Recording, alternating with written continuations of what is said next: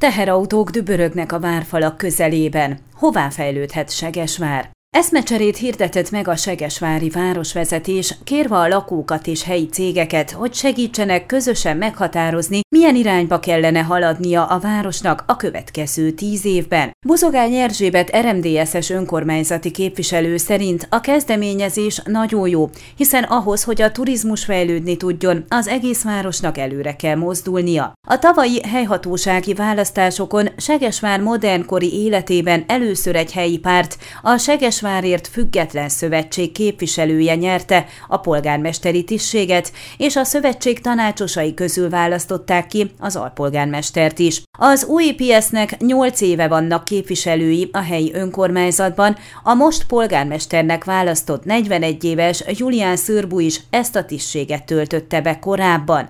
Megválasztásakor azt mondta, emberközpontú és családbarát város szeretne, ahol mindenki otthon érzi magát, helyiek, turisták egyaránt. Nemrég széles körű konzultációt hirdetett, amelyben feltérképezi a lakosság és a vállalkozók által, hogy milyen területeken kellene fejleszteni a várost, mire van igény és hol vannak hiányosságok. A lakosság számára összeállított kérdőív bevezetőjében hangsúlyozza, hogy oda akarnak figyelni nem csak a középkori várra és annak környékére, hanem az egész városra, minden Segesvárira. Bozogány Erzsébet önkormányzati képviselő szerint nagyon fontos a lakosság megkérdezése, de külön dicséretre méltó, hogy a vállalkozókat is bevonják, hiszen nagyon fontos tudni, hogy ők jelenleg milyen helyzetben vannak, mire számítanak és milyen város szeretnének. Meggyőződésem, hogy a turizmusra, erre a nagy kincsre hangsúlyt kell fektetni. Az elmúlt években megnőtt a koronavírus járvány ellenére is a turisták száma. Kezdődik az idény áprilisban, akkor jönnek a távol-keletiek, és befejeződik októberben,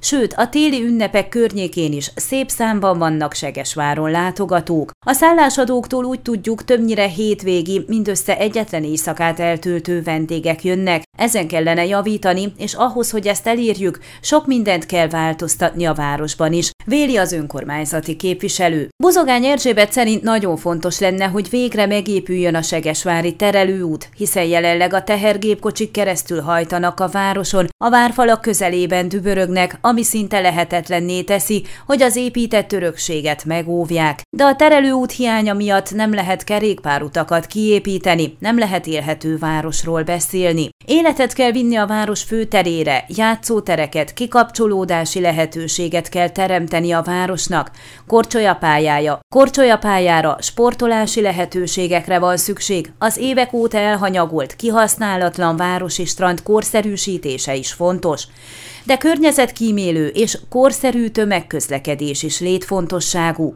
Olyan várost kell kialakítanunk, amelyben a turisták több napot el tudnak tölteni, és nem azt mondják, hogy a várat láttuk, mehetünk tovább. A képviselő szerint radikális szemléletváltásra van szükség, hogy valóban fejlődni, változni tudjon Segesvár, és úgy látja, hogy a jelenlegi városvezetésben megvan erre az akarat. Az elmúlt 30 évben a segesvári magyar tanácsosok mindig felajánlották segítségüket, szakmai tudásukat a városvezetőknek, de jól együttműködtek az ellenzékkel is. Most a segesvári tanácsban jól képzett szakemberek vannak, és meggyőződésem, hogy a két RMDSZ-es tanácsossal együtt segíteni fognak a városvezetőnek, mondta. Segesvár történelmi központja 1999 óta a világörökség része.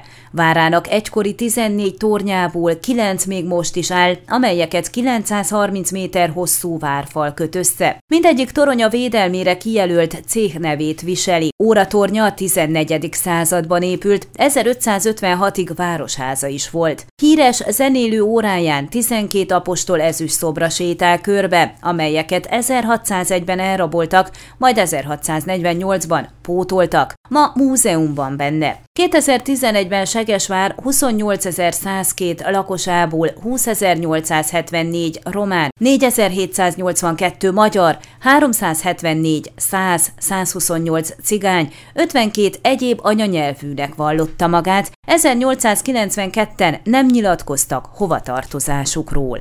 Ön a Székelyhon aktuális podcastjét hallgatta. Amennyiben nem akar lemaradni a régió életéről a jövőben sem, akkor iratkozzon fel a csatornára, vagy keresse podcast műsorainkat a székelyhon.pro portálon.